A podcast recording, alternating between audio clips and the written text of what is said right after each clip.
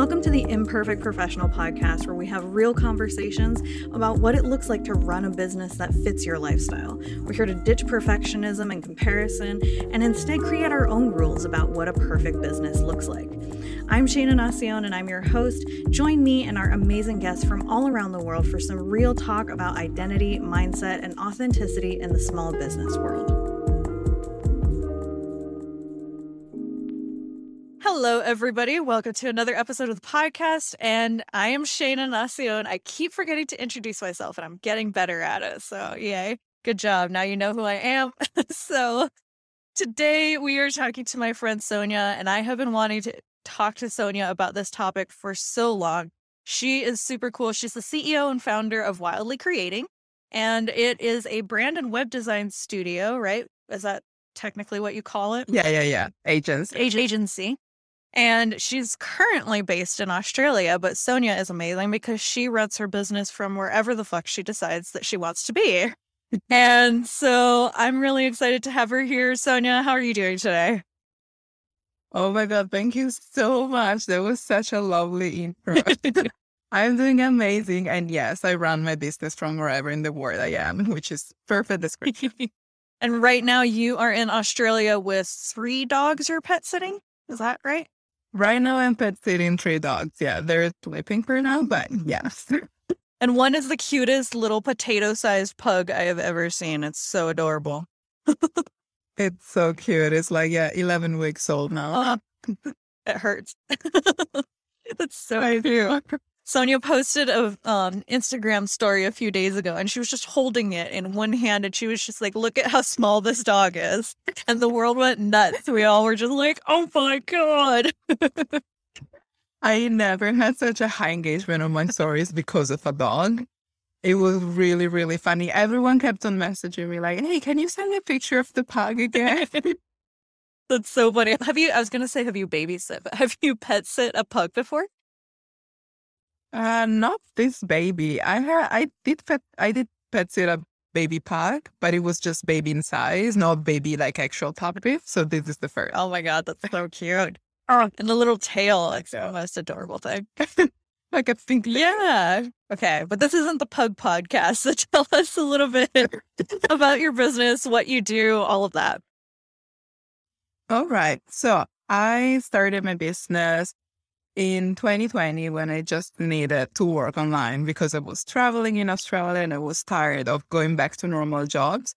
So I decided that I wanted to work online uh, with the first thing that came to mind, which was virtual assistant and social media manager. I did that. I did not like it, but I was getting some money, so it was okay. Then I had two clients that asked me to design a website. And since I was traveling and all of my life has been travel, I had built my own travel blog and I was really familiar with the platform. So I said, yeah, of course I can do that. I fell in love with the design process and I was like, I'm not going back to scheduling posts and creating Canva graphics. So let's start from scratch. And I'm going to call myself a web designer. So that's how I started. That was roughly, yeah, end of 2020.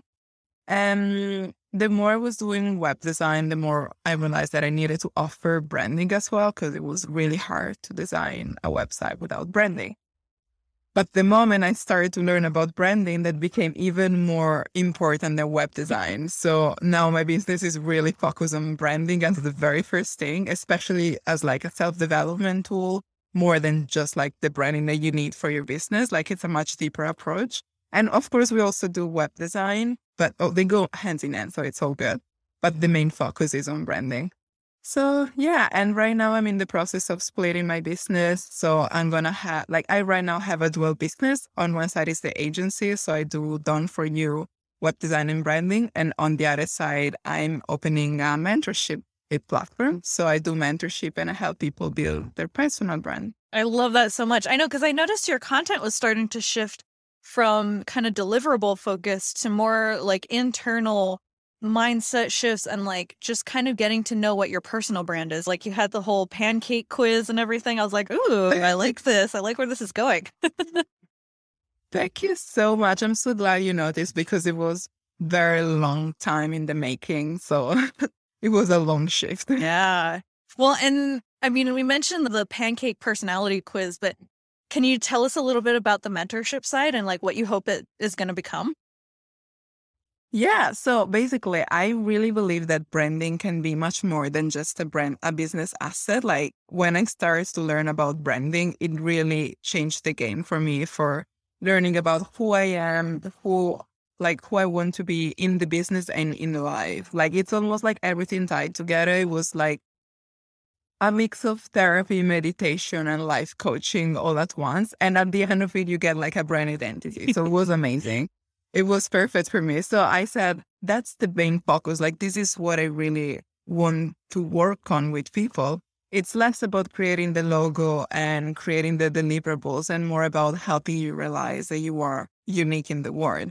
So that's the main focus for the mentorship. And I really want to help people build their personal brand rather than coming up with the perfect brand identity.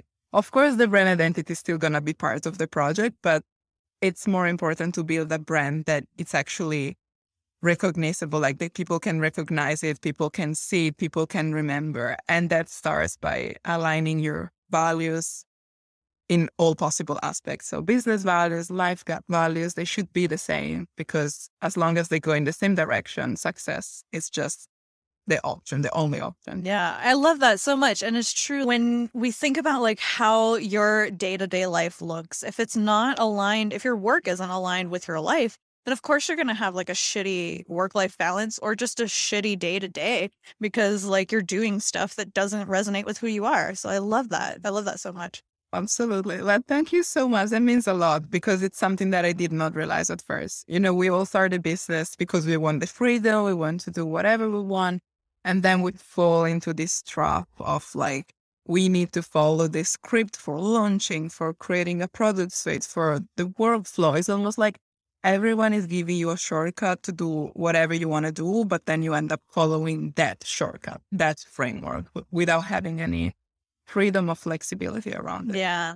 And I think that's such an important thing. You know, you mentioned how life coaching kind of interweaves with all that stuff. And that's something that I think is so important. And I don't want to be anybody's life coach, you know, because that's, you know, it's hard enough for me. I go to therapy for that. I don't want to do that for anybody else, you know? So it's like, it's so cool that you are willing to really get to that level with people so that you can build a complete transformation instead of just, you know, surface level. You're actually getting to the heart of who they are as people. Is that like does that take a lot out of you to get to that deep level with people? A little bit, but it's much better for me than not doing it. For example, when I do brand strategy, even when it's one on one for the agency side, so just like I'm doing it for you, if I don't know the client on a very, I would, uh, okay, deep level, but like somehow deep, it's really hard for me to do anything because I don't know what is going on in your head. So it's real. I have maybe two or three past clients that were not people that I talk to regularly for months. Everybody else is people that I've been known for since the moment I started my business, you know. And that's why everything is so good because I I know them on a much deeper level. And I feel like I'm really good at asking the right question. Like I know how to guide people by asking questions without giving the solution. So my focus, my approach is focus on that because I know that I can give you a better solution if I'm asking you the right question rather than just giving you what you want. Yeah. I love that so much. That's always the hardest thing for me. I don't have the patience for it. So it's amazing to me. I, I give you major props for that. Thank you. And it's true. It's like, you know, sometimes if you feel like you have the answer to the question, this is always my problem is like, I ask the question and then when they give me the answer, I might not be as receptive to what they're trying to communicate. And they might be coming from a completely different place than where I'm coming from. And even if I think my way is better, it's probably not for them. So, like, yeah, you really need somebody like you who has that ability to step aside and say, like, it's not my ego. It's about you and what you need for your life and your business. That's really cool that you're able to do yeah. that. Oh my God. Thank you. That's exactly it. And also, like, i am thinking about all my past experiences with coaches or even with one off calls. And it's always like you jump on the call, you talk for one second about what you need and they have the solution right away because probably they were ready for the call or whatever. But you know, you how can you give me the solution without asking me if that feels right to me and why it feels right or it doesn't? So I'm sometimes sometimes when I'm on the call with somebody, they're saying they have this problem, and I'm like, yes, I have the solution for you. But no, no, no, no, no. Okay, hold on. Tell me more about it so I know if that's the right solution for you. And you know, I just love it. Yeah. Yeah, absolutely.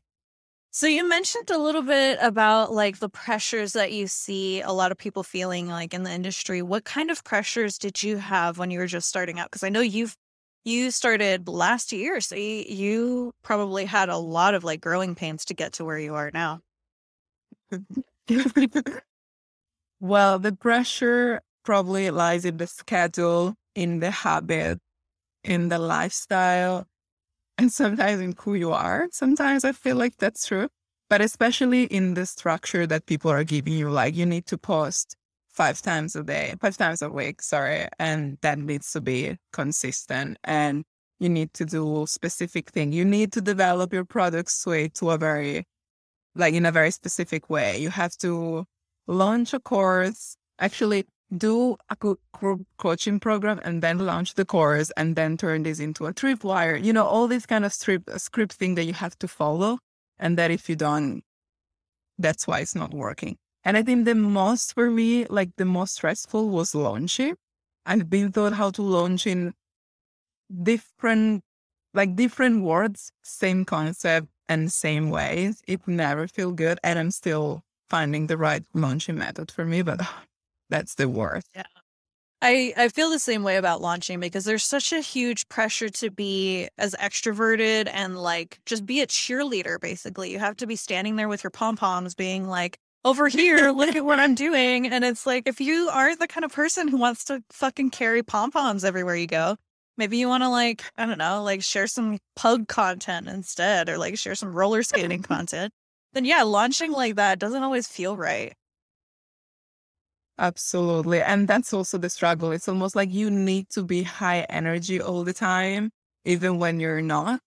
And it portrays this idea that, you know, entrepreneurship is always positive. You're always excited about putting your offers out there. You're always excited because you are making a shitload of money. And sometimes it's not like that. I feel like we should normalize also other feelings and still able to run a business on that feeling. Like I think I saw a post recently, I can't remember who posted, but like you are allowed to make money even when you're sad, even when you're angry, even on your worst days. And we should normalize that it's not like everything is spring going unicorn all the time, especially when launching. totally, I agree. And I think there's another thing, you know, we talked about this in a past episode of the podcast a little bit, but the idea of manifestation. And I feel like there's this idea that if you just believe hard enough that everything is sunshine and rainbows, then your life will become sunshine and rainbows because you believed it and you called it into your life. But I mean, sure, there's some truth to being open to the possibility that things can be better than you think they are. But I also feel like it kind of makes it it, it makes all the pressure on you to always have your mood controlled and your mood and your emotions to be this peppy, happy thing. And that's not always going to be the case. Like you said, you know, you are allowed to make money and run your business when you're feeling like shit some days.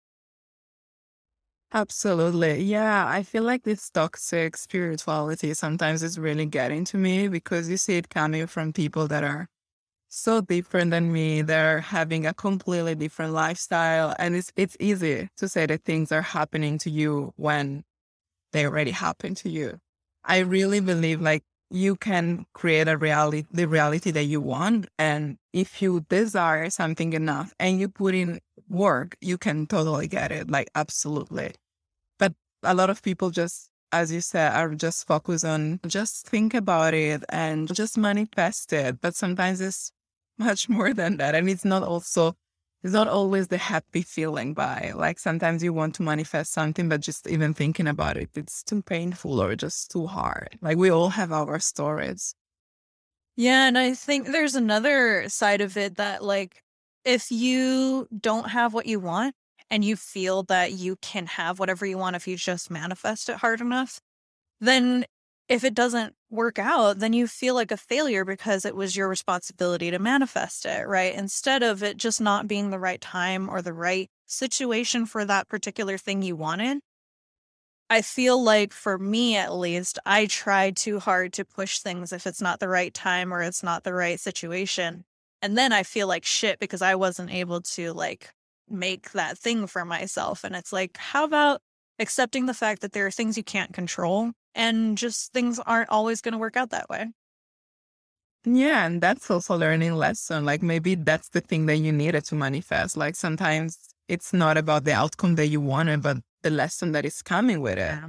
And that's basically every launch that I ever made. like the outcome is probably always secondary, but you always learn something that, oh, now I see why I needed to launch. Yeah, I love that. And I love that you don't get caught up in like the feelings of failure, you know, just kind of like, oh, well, I guess that's what I needed to learn from that. That's a really cool way of thinking about it.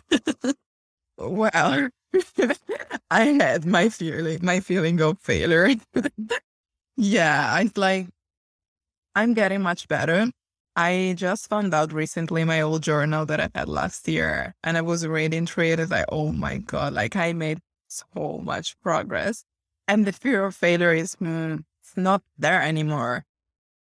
But sometimes it's still coming. I feel like I did a lot of work because in the first year of my business, I experienced so much rejection that I kind of needed to toughen up a little bit. And even earlier this year, I remember when I was relaunching my business and kind of raising my prices. I remember there was a period, I think it was when we started talking, I received something like 15 inquiries to work with me, 15 discovery calls, and it was 12 no's in a row. You kind of have to learn from that a little bit. yeah.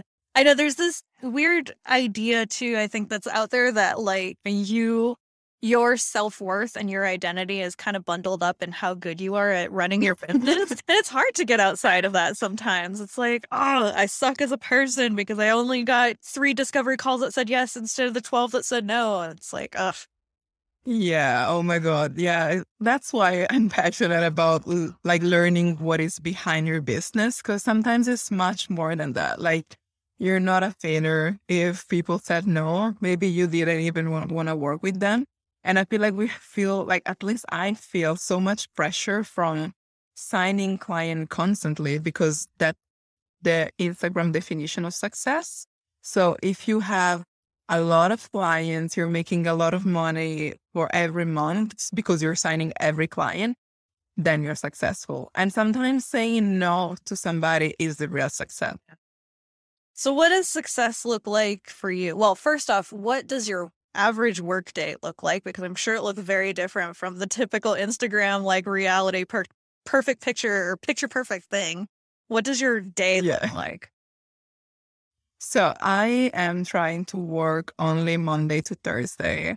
And I always keep Monday as my CEO day simply because in the rest of the world, it's Sunday. nobody can bother me and I can do my things. And then, yeah, I take calls only on Tuesday and Thursday and Wednesday. It's kind of like my content creation work. And I do client work in between calls as well.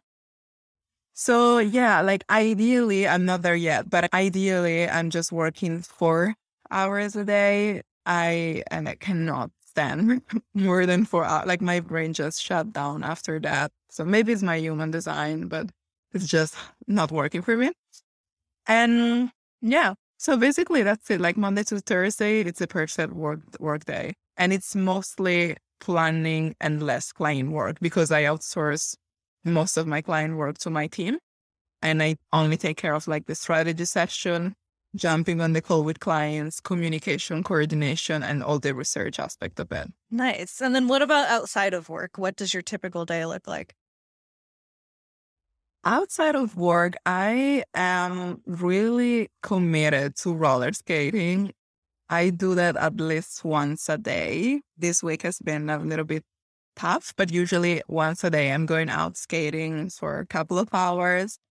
When I'm not, when I'm living in the van full time, like now I'm pet sitting, so I'm living in the house. But when I'm not, I usually start my day by going to the beach. I spend maybe a couple of hours there reading, walking, getting in the water. And then I usually start working. I, I work from an office and mm-hmm. Yeah, that's amazing because you know people are really easygoing. They know that I live in the van, so they're always super welcoming. They see that I'm walking in barefoot with like steel sand all over my face. They're like, "Oh, how wonderful!" Very good. but this is mostly my days, and weekends are completely unplugged. So not Instagram, no email, nothing. And usually everything is in nature. I don't really enjoy watching movies or stay on the couch, even though sometimes I I love that. And I love that you still are able to separate your work stuff from, you know, the van because I feel like for me, like I just kind of have my little one room area. My bed's right over there, you know, and it's hard for me sometimes to compartmentalize those two worlds and sh- keep work in the workplace. But I love that you mm. don't work in the van. You're like, nope, I'm going to work in this office. Even if I come in with sandy toes and sandy hair, here I am. yeah. That's nice. Well, sometimes I work from the van, but it's very different. It's because in my van, I have to make the bed every single day. So every morning when I wake up, I make my bed and the bed turns into a couch. And from the couch, I have a table. So it's very easy to separate because when it's night, it's night. Like there's only the bed. There's nothing else. Like you can't be working when the bed is on. But when it's morning, you can stay on the couch. You can use the you can use the computer. But I always try to work from the office and I just work from the van when I just need to record stories or have easy meetings like catch up with friends. And if even if I have to write emails and I know that it's going like sales sequence, that kind of stuff, yeah, I like to do it from the van because it's just like cozy and I'm looking at the ocean. That's super cool. Yeah. And I, there's so much to van life that's really interesting to me because it's like everything has to have a dual purpose. You gave that tour, and you were like, everything is storage, but it's also furniture. And I was like, that's brilliant. yeah. Honestly, this van specifically is like the best I ever had.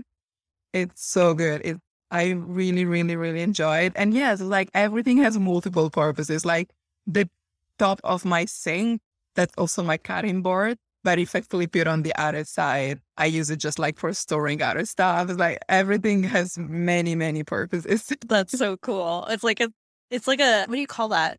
Escape room, you know, where it's like you have hidden things everywhere and it's like, oh, okay. yeah, you flip something and one door opens on the other side. I love that. I forget who I was talking to, but I was talking to somebody and I was telling them about this place that we lived in, um, Wailua House Lots. And the guy that we rented from, his house was being foreclosed on. So it was a temporary situation. He was like, Yeah, sure. They're going to foreclose on my house. So just come live over here. And he had so many marijuana plants growing.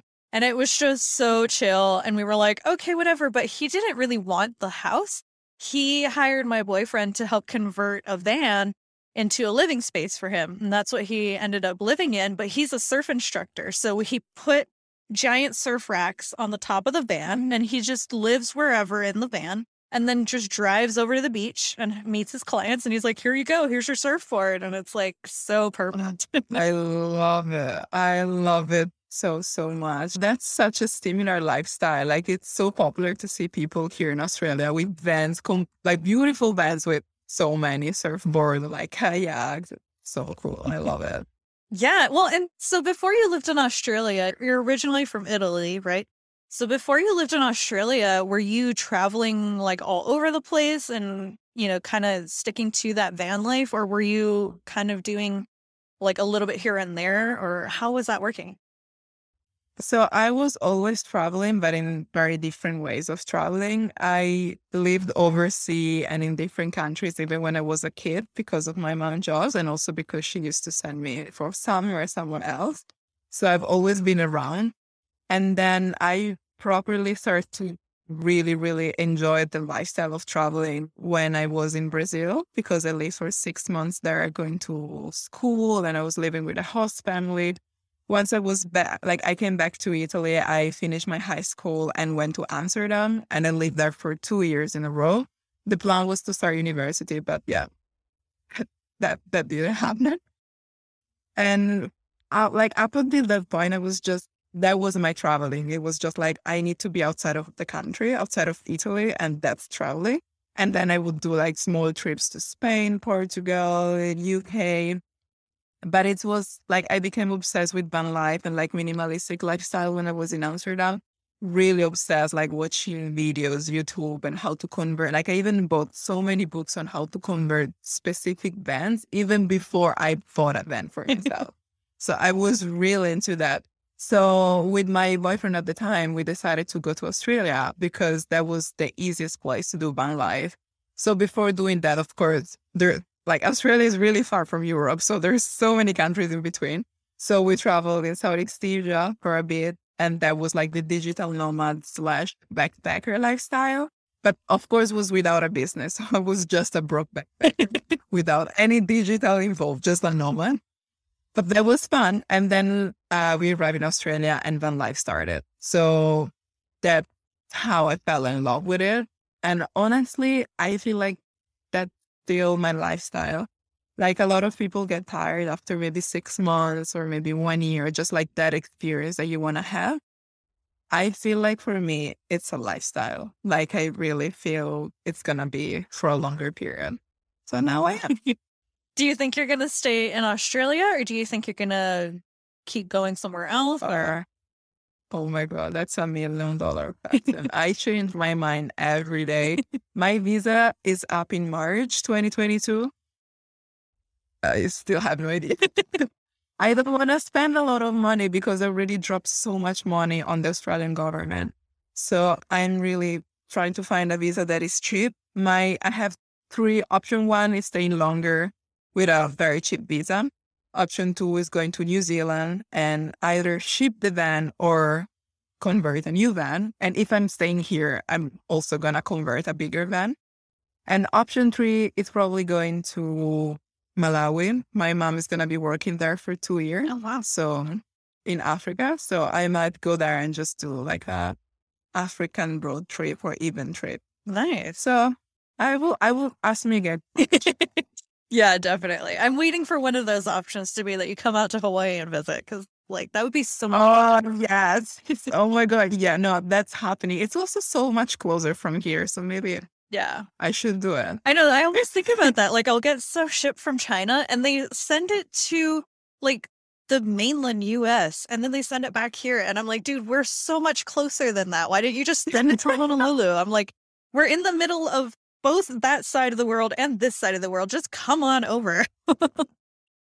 oh my god, I would I would honestly love it. I think it's very similar lifestyle to what I have right now. Yeah. So that would be fun. Yeah, I think you'd like Kauai because Kauai is like it's just a jungle. I always like I was showing my assistant Ella and I was like, Yeah, this is my drive home from the main town.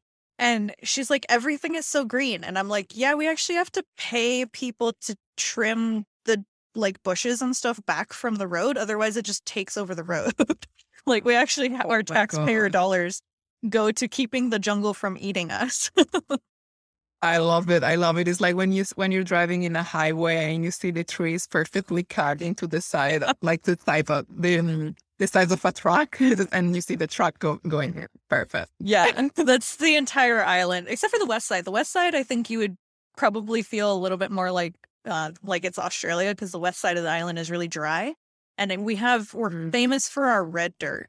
Like peop there used to be like t-shirt shops that would be like red dirt t-shirts and it was just like shirts that they would dye in dirt which sounds really stupid but it's like this copper colored dirt Fun. yeah it's like it's really unique so i think you'd like it Yeah, it's like the west side of Australia. oh yeah yeah that's interesting uh, australia is such a fascinating place i don't really have any desire to go there because it seems like it would be really hot all the time and i like colder weather but But no, I mean, if you go to Tasmania, which is where I started my business, oh yeah you might have maybe two days of summer. oh okay It's really cool. Like it snows there, and you know it's pretty much cold all the time. It's like you don't have to go north, but everything south, it's really cold. Like even now that it's oh, summer. oh wow that's interesting i'll have to listen Like to that.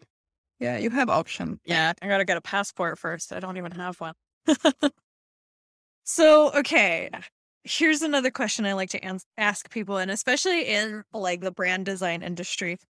How many times have you changed your logo since you started your business?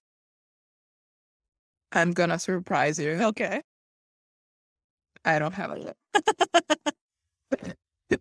because of that reason. I got stuck so many times that I was like, you know what? I don't think it's important. I have some like brand asset, like some icon logos kind of thing that my friend designed for me because she designed it for me, not even I. like I was so but before that I changed my logo maybe four times. That's amazing. I love that. You're just like, nope, I don't even have one. I don't need it. Whatever. I will have one once I'm ready. I am not. oh my God. I love that so much. It's so, I feel like that's exactly why I've been so excited to talk to you about all this stuff is because you're just like, fuck it. I don't need a logo. Sure, I design logos, but I don't need one for myself right now. This is not the right time for me. Absolutely. Yeah, no, it's yeah, and so many things are changing in my business. I'm planning on relaunching in January or February. Yeah, I'll say. So there is no point. yeah, I get that. So we talked a little bit about it earlier, but what would you say success looks like for you in your business and your life? Yeah, so that is a very good question. I've been really sitting with this idea of success for the past few weeks because I just like recently realized that I was trying to my idea of success was really focused on what you see on Instagram. So I was really attached to the idea of the six figure business working one hour a month uh, from this island, drinking coconut water kind of style. And great, I would love to, but that's not what success looks like to me. It's much different. So being able to travel to keep on to keep my lifestyle the way it is keep on being me keep on visiting different places that's success it's less about being booked out and working a lot and even like the six figures concept like of course i want to have six figures but it's not the main thing it's what i can do with the six figure business which is outsourcing, growing a team, have make sure that my team have more responsibility and they can actually run the business without me. And yeah, keep on reinvesting in my business rather than just reach that milestone in my business. So success to me, like everything for me is freedom. And I know it sounds a little bit cliche, but it's the real freedom. It's like the van life freedom in a country that is not mine traveling whenever I want, roller skating, waking up, going to do my run my random stuff by the beach and be happy. I love that. Is it too cliche? No, that makes perfect sense because the idea of what success looks like, the kind of underlying assumption there is that it looks like something. And for you, it looks like whatever you decide it looks like on any given day. And I love that. Yeah. Yeah, absolutely. And really trying to move away from the monetary success. We always feel like that's the only kind of success because you can measure that. But that's not the only thing, really. Really not.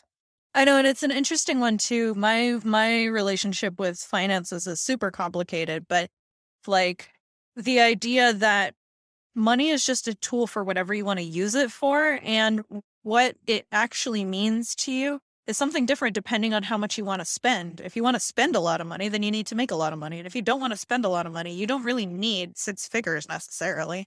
Absolutely. Yeah. And then even a van, like I really don't have big expenses. Like even my groceries are like so cheap compared to normal people. And that's not because I don't eat. It's just because I cannot store so much in the fridge. Yeah.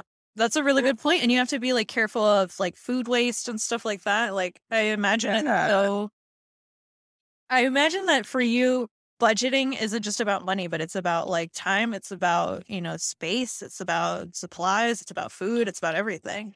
It's about yeah, everything as you said. Yeah. When I budget it's like I've, of course I do the budgeting for the money, but it's more about like okay, if I want to travel to this place, this is going to be maybe six hours drive. Okay, let's plan this. yeah, driving for six hours, no thank you. Uh, write that one off. Really? Yeah, I mean, here, uh, you can't drive for six hours. You drive for two hours and you're at the end of the island. So, like, you can't go anywhere else.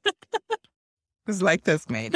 it's really like this. Yeah, and it's interesting too. I was thinking about Hawaii a lot because each island is so different. We have the Big Island, that's Hawaii Island, but we all just call it the Big Island because it's huge. Apparently, it's bigger than New Jersey and Connecticut combined. Just that one island is bigger than two continental US states. And I was like, huh, Wow. didn't really think about that. Mm. That is big. Yeah. and that's the island that has both snow and the active volcano. So they were saying, like, I looked it up and I was like, how big is Hawaii Island? And they were like, well, it's this many thousands of miles and it's growing every day. And I was like, oh, that's a good point. It's like actively getting bigger. I love it. It's so weird. And it's also weird to think that people are like, I want to live on an active volcano. That's where I'm going to be. It's because it's beautiful. It's true. It is beautiful. Yeah. Well, people say that in Australia, everything is trying to kill you, and still people live here. Yeah. Even though I don't believe everything is right. Says the woman with a pug, but it's just adorable. Which is oh my God. Look at that face. That's, oh, you have to keep him a little bit quiet. Yeah. I could hear a little bit of like a, the noise. And I, it, yeah, it's him breathing. Oh my God. Yeah, it's him. That's so cute. I have a friend who grew up for part of his life in Australia, and he said that he had a cat. And you know how cats will bring you presents of like half dead animals? He said that because he lived in Australia, the animals that his cat would bring him were half dead snakes. and he would just wake up in his bed as like a six year old, and there would just be like a writhing half dead snake on his floor. and he was like, Jesus. So that's my idea of Australia. I'm like, no, no, thank you. Oh my god, that's funny. Yeah, honestly, like I don't think I've ever had any very special encounter with deadly creatures. Yeah, like you see them from afar, I realize that they are deadly, and you just walk the other direction. So Yeah, unless you have a cat Everything that's trying to murder you, I guess. yeah, yeah, true. So we talked a little bit about what you want your business to become. What's the why behind your business? We talk about the why a lot in brand design of like, you know, what is it that you want your business to help do for the world and for you? That's a very nice question. I feel like this is also ch- not changing, but like evolving the more I go deep into my business and I learn about myself. But initially, like the main why that I had was because I wanted to show my people around me, my future children, my family, like people around me that there is a way that you can make your dreams reality without having to struggle. And your dreams are not too big, too wild, too much, too different, too complicated. No, they're just dreams and it's your responsibility to make it happen, you know? So that was the initial why. And that, of course, changed and evolved. And now that I'm thinking about the mentorship, the why is really to help people realize that they are unique and that is, that matters. That is the only thing that matters in the world. Like when we are able to create a business that is in complete alignment with who you are, that's amazing. Like nothing else matters, really. That was the main goal that I had for them. And it's just feeling like you wake up and you want to do what you want to do. And that is your dream. So basically, that's my goal. Like, make people aware that their dreams are not enough, That's awesome. like, are enough. Sorry. right. Yeah, they're not too much. Yeah. No, that's really cool. And do you feel like a lot of people come to you and don't know what their dreams even are? Yeah, 100%. It's like sometimes I get people that are like, oh, I'm just doing this because I know that I have the skills. But the question then is like, why did you even start it? Like maybe a lot of people, they draw, like they quit their nine to five and then they start a business that is exactly the same thing, doing exactly what they were doing, but for themselves. And they're happy. And that's okay. But a lot of people are not happy and they just do it because that's the only thing they know how to do. And like for me, I never went to design school. I not, I don't even have one book on design. It's it's like everything I learned. It's because I felt like I really wanted to learn, and I feel like it's, more about doing things and experiencing stuff that you realize what is important. So a lot of people have this fear. They, oh, I don't know if I would like it because I never did it, but you have to do it so that you can realize it. So yeah, we have this conversation on the daily. yeah, and it's such a good point. We think of experience, the way that people describe experience is how many years of education you have, or whether you have a degree or some shit like that. But it's like, you're exactly right. If you just experience something, that is life experience. And so, why would you need to put yourself through school? Why not just try and do the thing you want to try and do? I feel like, for me at least, I, when I was uh, back in college, there was a lot of pressure. They were like, go and pursue your bachelor's degree. And I was like, well, what would I want a bachelor's degree for? And I was like, really, all I would want a bachelor's degree for is to do what I'm already doing, which is running my own design studio. So why would I go and put all this time and money into all this knowledge when I'm already doing what I want to be doing? Like, why go backwards? Absolutely. Yeah, absolutely. Like, I feel like a lot of people put too much pressure on certification and courses and university. And of course, you need to get some education somehow, but the education doesn't have to be formal education. A lot of like, especially right now, most of the courses are more specific to the thing that you want to do, while university degrees are so broad that it's just like knowledge for you that you might not even apply ever. I really believe that you should get the certification and the education that you want once what you want to do, not just like do it and then you'll see. It's just by doing things that you realize if this is something that you want to keep on doing it for a year, month, the rest of your life, or how long it is. Yeah, totally. So let's talk about something that might, I mean, I don't know. I, I'm curious about how this affects you, but as somebody who's running your business in such a unique way and in such a really different and kind of isolated lifestyle, do you ever get lonely? Do you ever feel like you're the only person who's doing what you're doing? Oh, yeah. In that sense, yes. I feel like I'm the only person doing it like that. But there is a community. Like I can see the community. Maybe they're not design agency owners, but I feel people like I can see people run their own business from their van. And get lonely just because I really enjoy my own company and I don't get frustrated. I'm I spend one week on my own in the van, like at all. I'm actually happy.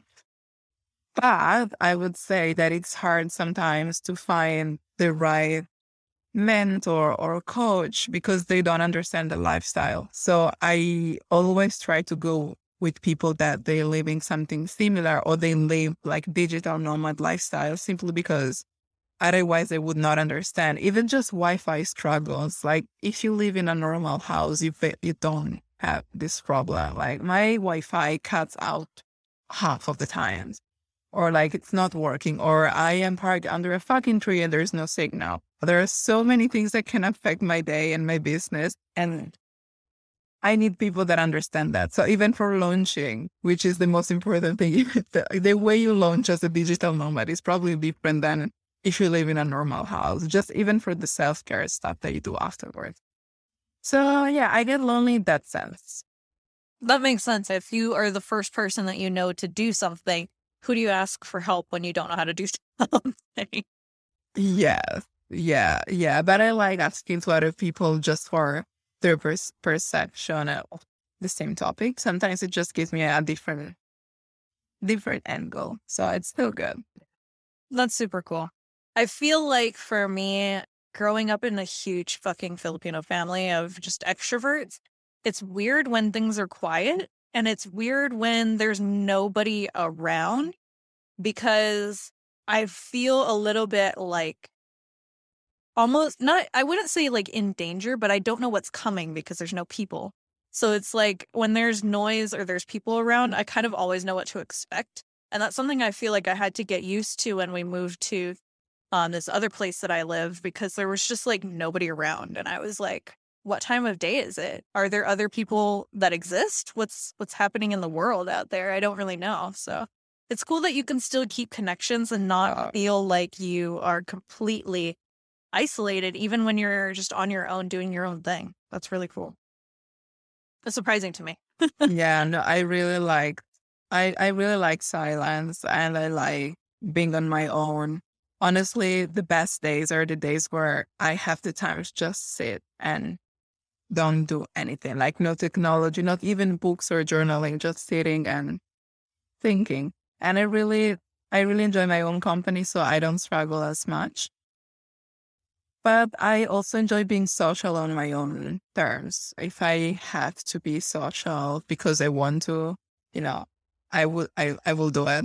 Just like also with van life, you need to be a little bit okay with the fact that at times you're gonna be alone and sometimes it can be scary and sometimes noises can be a little bit awkward, especially if you're sleeping in a place where you should not sleep and you hear a car approaching. It's like, okay, are they gonna knock on my window? What's gonna happen? But that's my life. Like you get that sometimes. Interesting. Yeah, I don't know. I feel like I would be like, I need a gun or a knife or something. I'm going to be like out here living in a van and who knows who's going to show up. That would be terrifying to me. well, I have like a tomato can in my van that I always keep it in case. That's my weapon. nice. There you go. you mentioned you mentioned something that I think is really interesting. It's just the idea of like running a business in general and the day-to-day life and like launching is so different when you live in a van versus when you don't.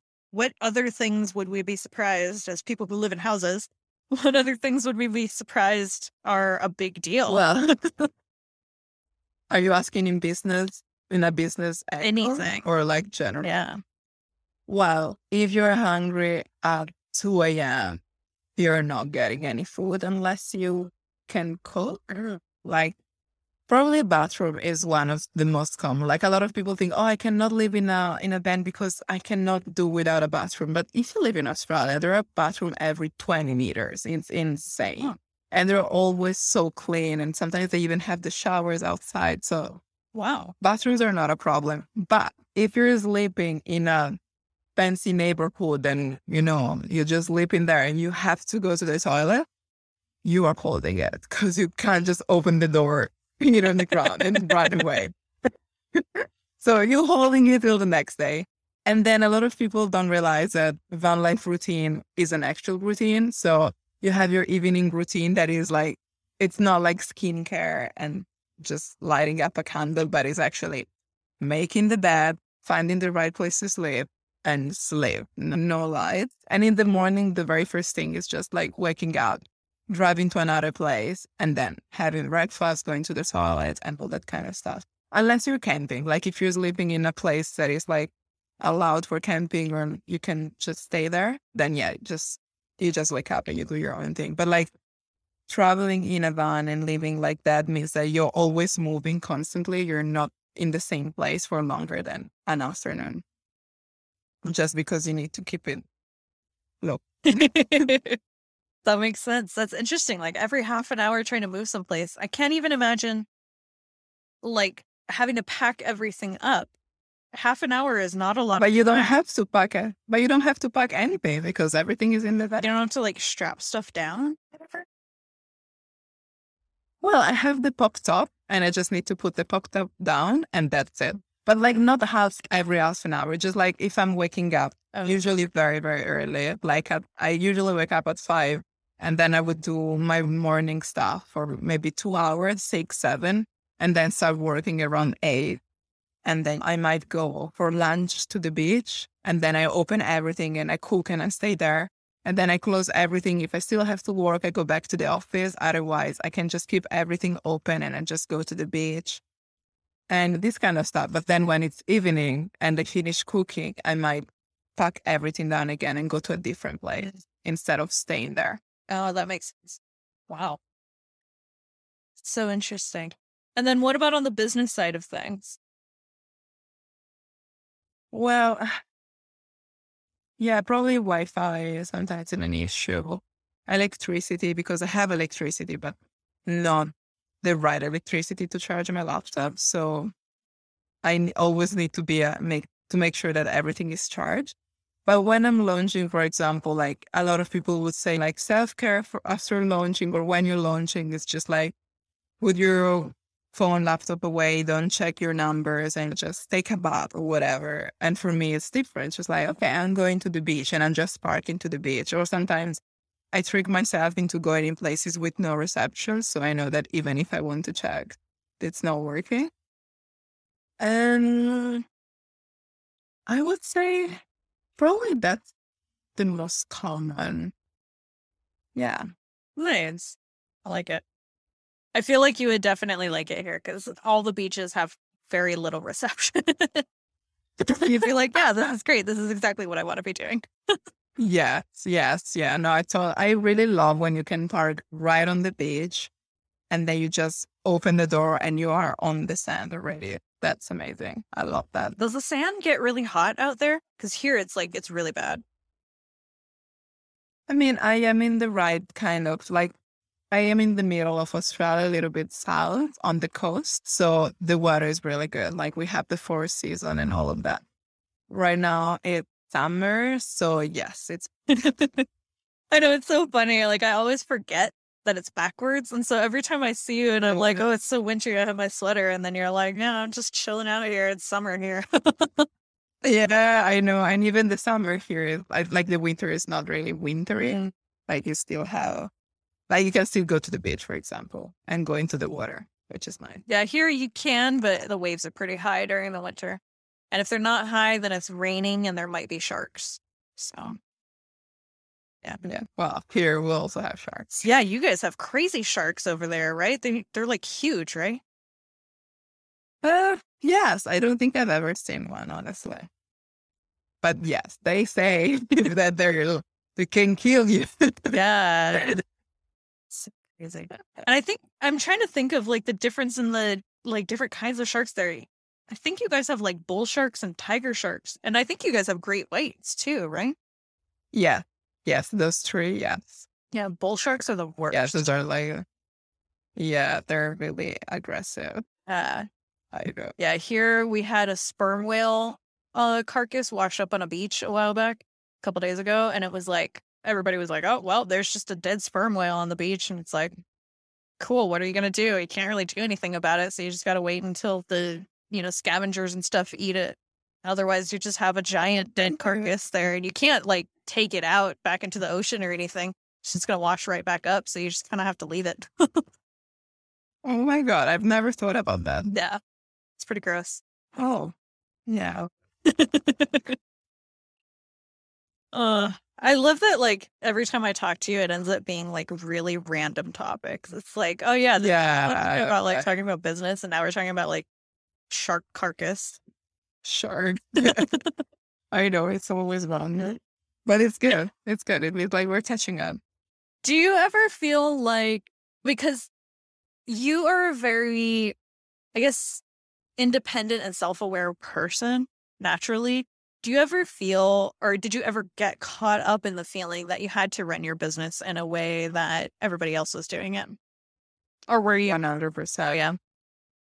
Yeah, all the time. Especially when you see how people running the business in a in a different way are successful or they have the result that you want to have. I always say to my clients to never compare to people that you just see and know from the outside. Like when you see people saying, "Oh, my clients were able to land six figures in three months," and never compare that because you don't know what else is going on. And I feel like a lot of people are also lacking they're not sharing what is actually going on. So you made 10K a month for the first time in your business, but you are not mentioning that you spend maybe six on a mastermind or that you have five team members keeping pushing content for you.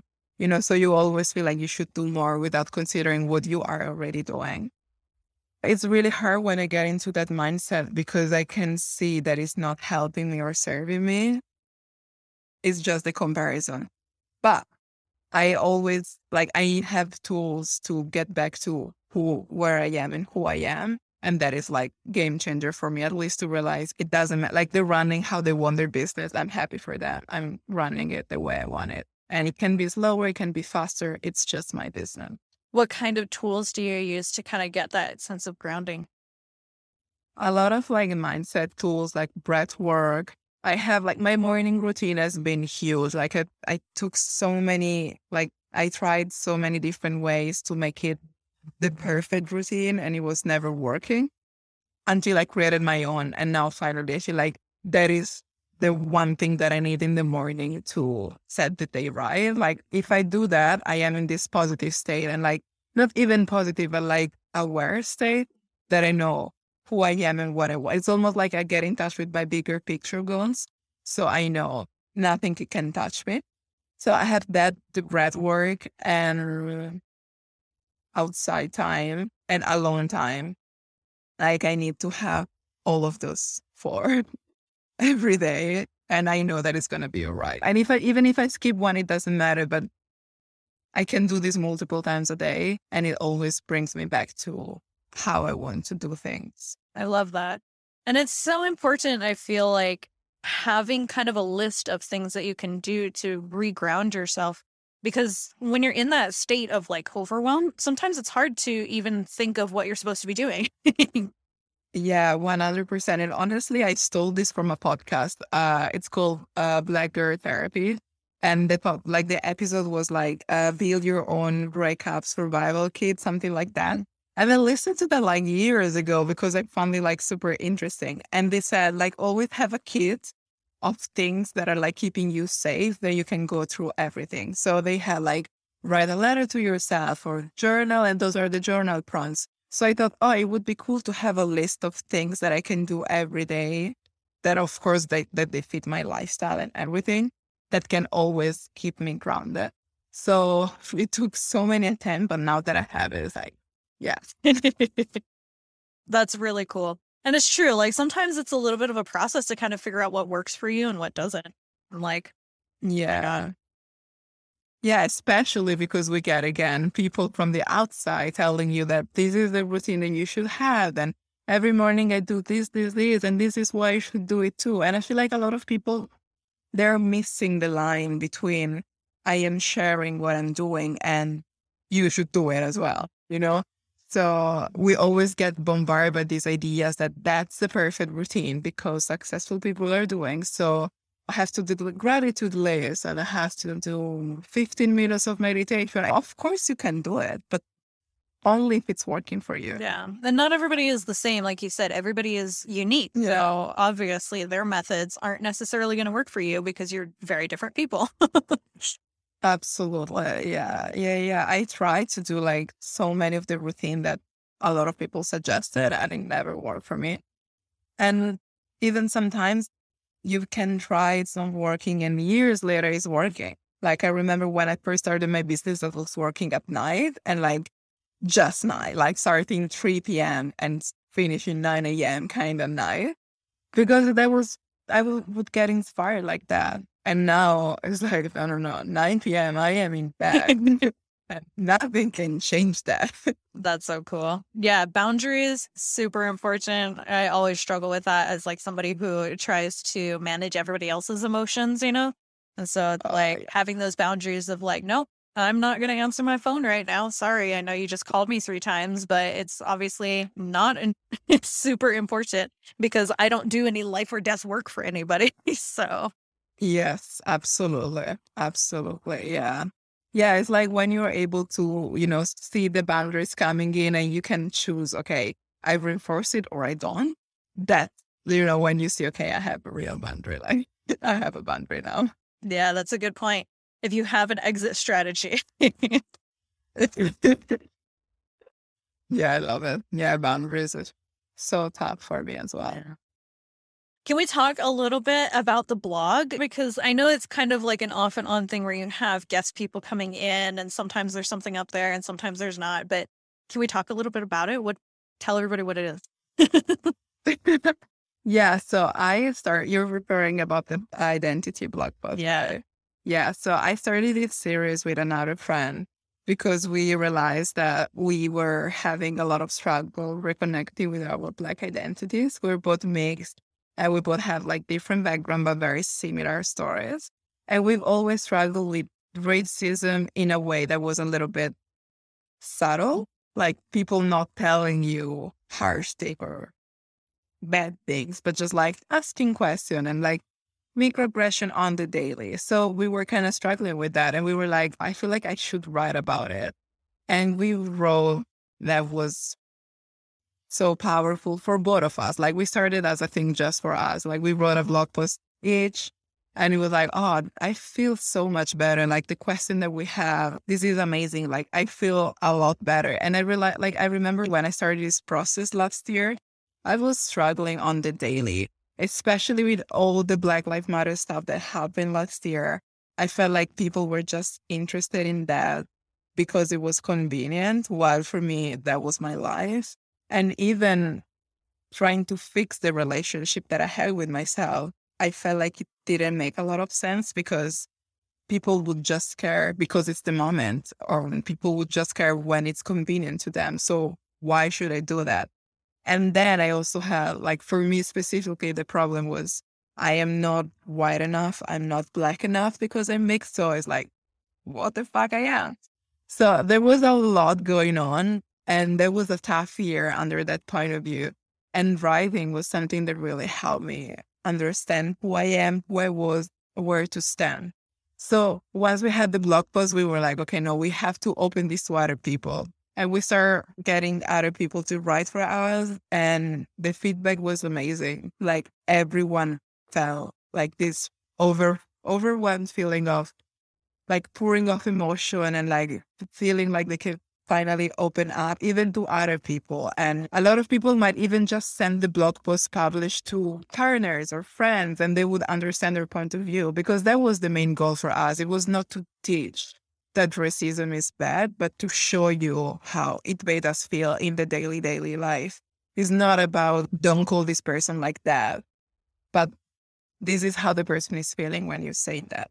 It was more yeah, like kind of awareness. Because, uh, yeah, like awareness. Yeah. And of course, like we were really consistent in the beginning, but at the same time, it's something that we didn't want to put so much pressure because it needs to come naturally. And a lot of people are also struggling with writing about it. Like when they do, they love it, but it's the sitting down and actually writing. So we have some ideas for the future. Right now, we're all like both of us, we're really busy with our life and our businesses. But the main idea that I had was to maybe start with a podcast because that would be an easier way to have people talk about it and to have the one on one connection. And then we can always turn it into a blog post anyway. But yeah, it's topic from next year. I love that. I know when you first started mentioning it, I was really interested because here, we don't really have a large Black community. And like, even the Black community that we have, they're not African American necessarily. They're from actually Africa or like they're from the Caribbean or whatever. And so it was a really fascinating thing for me because I don't know very much about either Black culture or the racism that a lot of other places have because here everybody's so mixed that there's not that same level of like institutionalized racism or like assumptions about somebody based on the way that they look.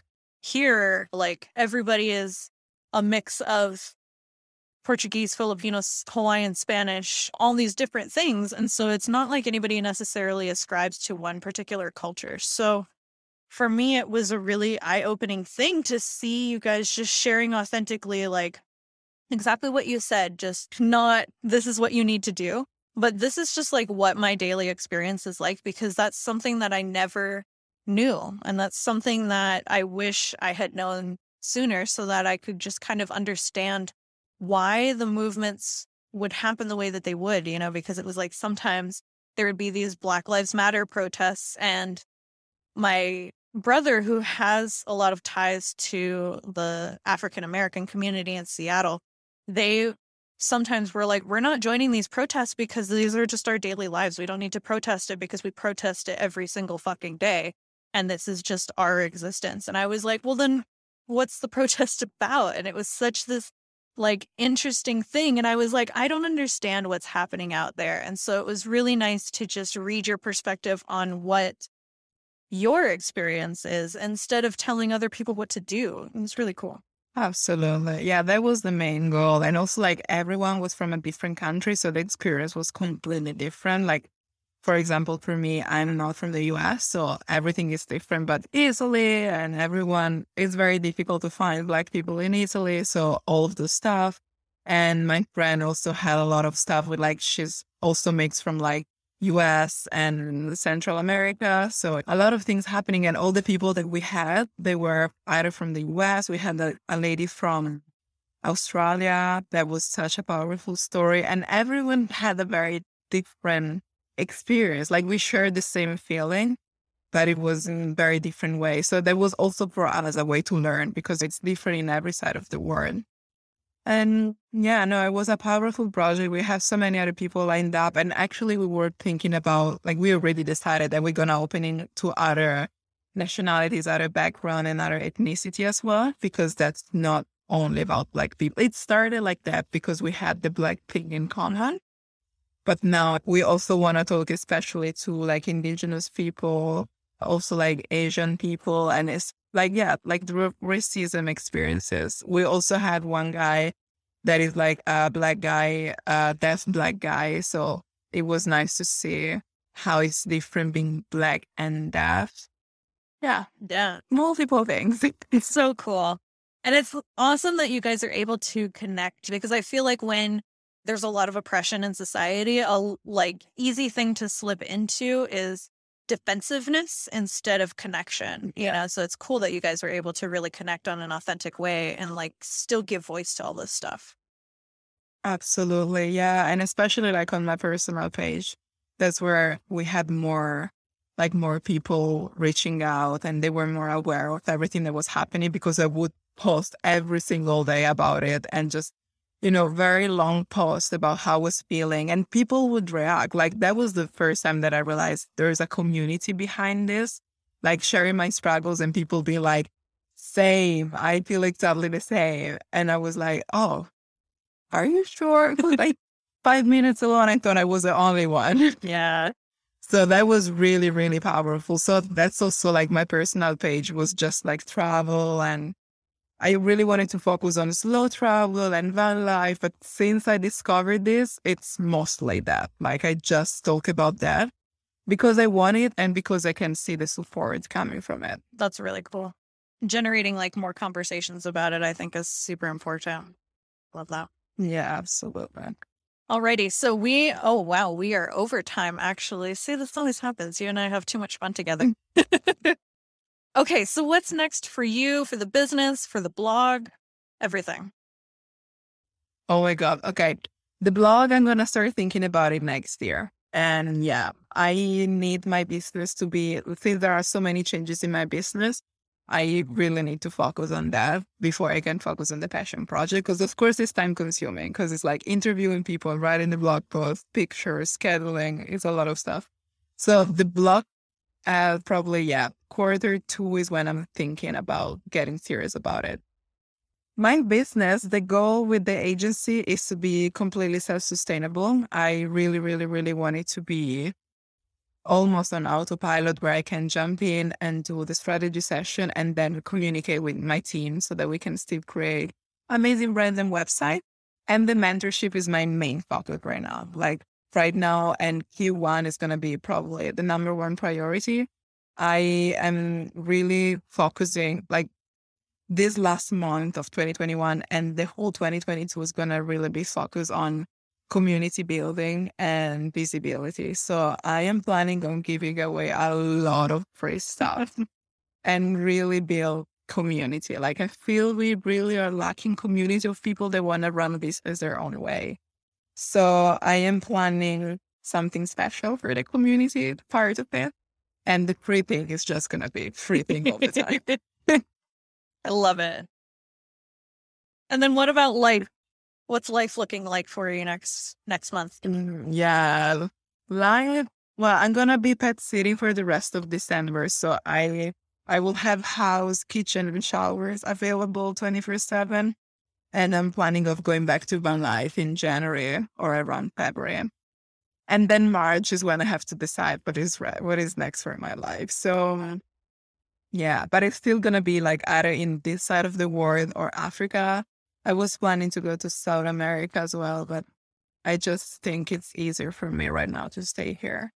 with all that is happening in the world. It's just easier and more not safe, but just like it's like I can expand my comfort zone in my comfort zone. Yeah. Is more easy to predict what's happening like right here. Yeah. Yeah, absolutely. And I really want to convert a big bang, and that can all be done here. so I really have to decide how I want to move forward. That's super exciting. I can't wait to see what you decide with everything. Um, it's gonna be fun. So, what I know that this is something that you're going to be doing with the mentorship program, but for people who are looking to run their business in a more authentic way, whether they're starting out or they've been in business a while and they're like, fuck, I hate this. I want to do this my way. What's your like number one piece of advice for them? Reconnect with who you are.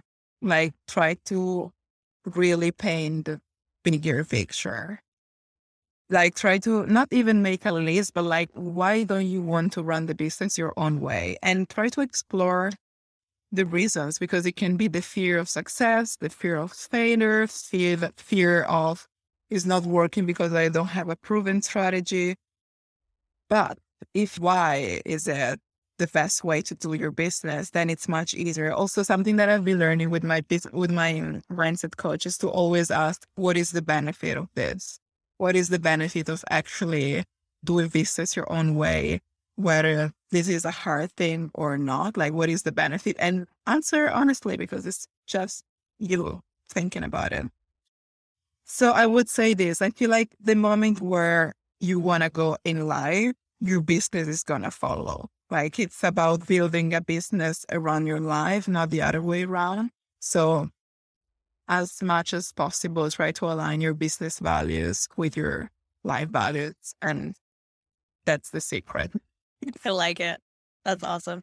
And how, if people are trying to figure all of that out, what is the first step you would say? Journaling, a lot of journaling, being aware Oh my God, that's a very good question. Well, like that's like step one in like my my framework that I teach to my mentorship uh, clients. But it's basically yeah, like reconnect with yourself with different tools, different exercises, and start picturing how would your business look like if you were to do all the things your way. It doesn't have to be more complicated or slow. It's just going to be different. So I would say that and even find a way, like find a business that lights you up. It's okay to change your business direction if it's not going where you want to go. So again, if you're doing something just because you have the skills but you don't like it, maybe that's a good time to change it or to see what are your skill, like if you can learn new skills so that you can do what you actually like because you can learn everything, right? I think so.